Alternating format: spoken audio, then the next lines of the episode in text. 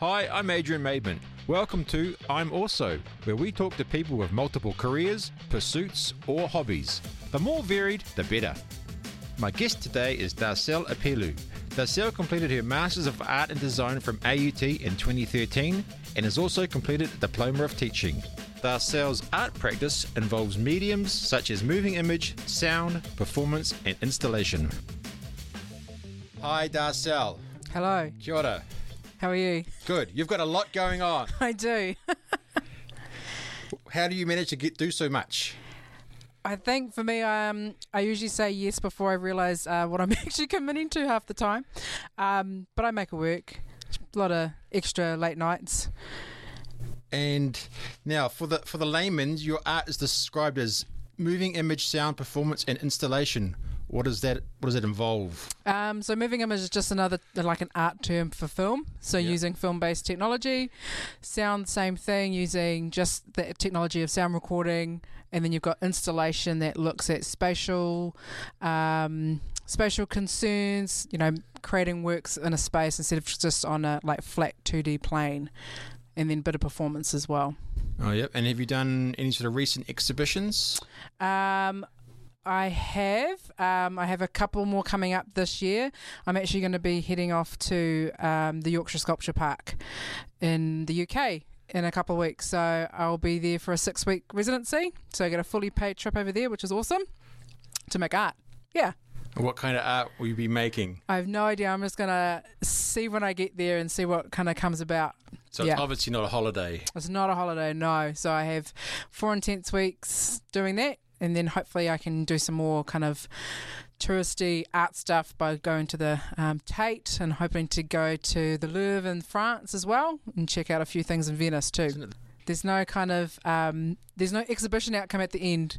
I don't have to make anything, so it's just about me being there, get the opportunity to be in a different country, and experience, you know, have an experience over there. So I'll probably bring some stuff back with me and, Oh, and make some work from that, but there's no kind of um, set kind of outcome, which is quite nice.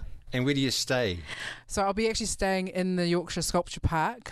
Um, it's on the Bretton Estate, so I have a little flat that I get to stay there, and then I also have a studio space that I can pretty much go nuts in. And how did you get that opportunity? I applied for it, um, but it was through a partnership between YSP, Yorkshire Sculpture Park, um, and Te Tuhi, which is a art centre up in Auckland in Pakuranga. So it was a partnership between them and the sponsors is um, Stephen and Sigrid. Sigrid um, Kirk. So Sigrid is a, a Kiwi girl, but she's been over London for twenty odd years, I think, and sponsored sponsored the um, residency. So really excited about that too. Mm. So you just show your work and say, "Hey, look, look, I'm really good. Send me over there." Yeah, just apply. This is what my practice is. This is what I'm looking at exploring when I'm over there.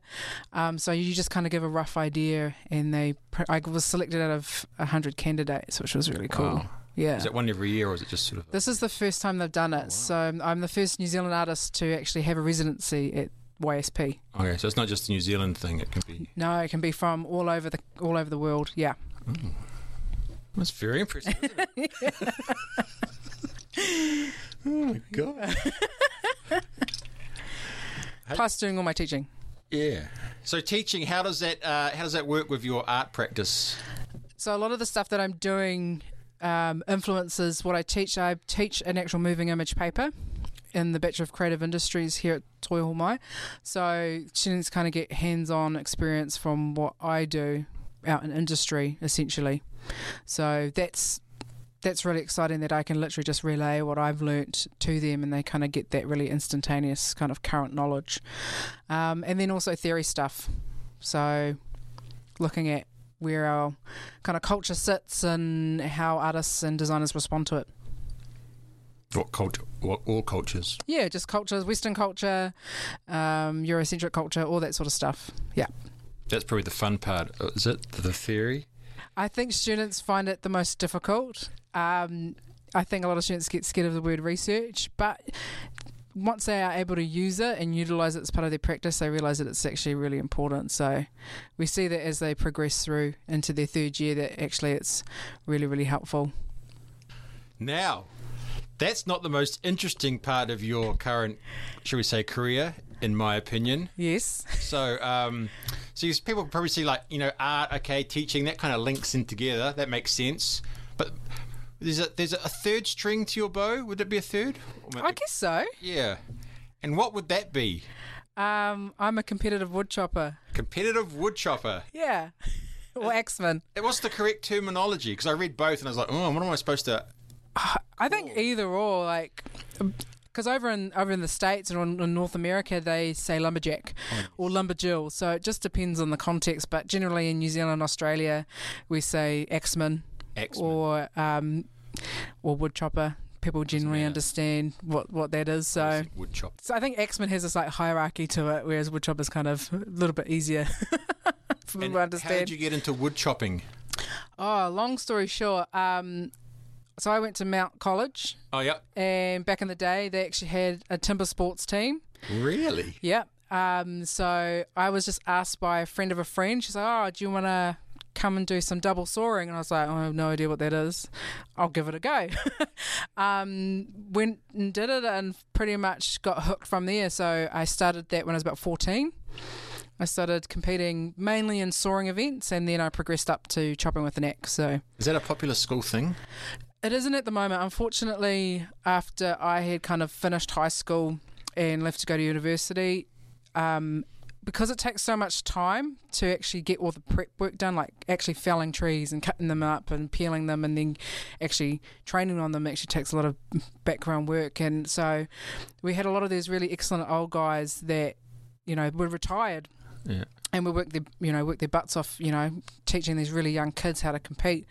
But i think you know there hasn't been anyone that's come up through to kind of sustain it. So it's kind of fallen to the wayside and we don't have any more um, college we used to have inter college competitions between Mount College, Waiuku College up in Auckland, um, Taumarunui, Tokoroa, Putaruru. They even had a team from the Bay of Islands once. Yeah. Yes, but that's all kind of it's gone. We haven't been able to sustain it because the sport itself is kind of in decline. Yeah, Like a lot of sort of sports and past. yeah, yeah. Is there a link between your wood chopping and your art? I guess you could say there is. Um, sometimes my wood chopping influences my art. I've done some performances that mimic wood chopping. Yeah. Um, I've even chopped a block in a gallery space before up in Auckland. Yeah. Um, so there's there's definite crossovers because I kind of like to look at how, because essentially like wood chopping is a is a lifestyle. It's and it's like it's ritualistic in a way. Like my husband and I go away most weekends over summer to go chop, just like anyone would go to church every Sunday. So there's all these kind of crossovers that you can kind of see within, you know, Do what we people do. get freaked out if, if you say I'm a wood chopper and an artist, or that you I'm an artist and a wood chopper? They're just gonna go. I think they well, they sometimes they a little they look a little bit perplexed. They're kind of like, ah, Is that the wood chopping community or the um, the art? It's probably more so the wood chopping community, art community, like, oh, that's really cool. Because, you know, the art community is really, really open. Not to say the wood chopping isn't, but, you know, there are, you know, certain structures and stereotypes that come, come along with being a woodchopper and also being a female woodchopper. You have all these kind of connotations that you must be this kind of butch, strong, um, man, man-like person, but you're not. Um, there are many girls that I know that compete. Uh, you just wouldn't you wouldn't pick them out of a crowd and say that they're a woodchopper. So I think that's also a really good thing that you know there's no kind of stereotype around what you can and can't do depending on your background and that. And you Mm. recently won a title, didn't you? I did. I won the New Zealand STIHL Women's Championship. So um, it was an inaugural event. So I'm the first ever to win win that national title. So I'm really really happy with that. Amazing. And where was Yeah. that? That was held at Mystery Creek. Yeah. Um, and it's run by STIHL New Zealand, obviously, but it's run mainly by Jason Wynyard, who obviously a lot of people know out there in the, even just in the sports community.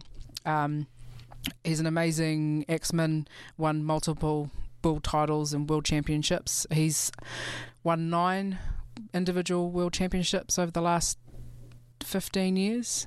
So um, he did a great job at, you know, facilitating, getting the women's in there you know to have you know it's to have the first ever women's event is actually really exciting because you know it's we don't generally have a lot of um, a lot of events that we we can do. We go in the open events with the guys, which is awesome, but even our our numbers aren't that great. But you know, to have eight solid women up there competing was really cool.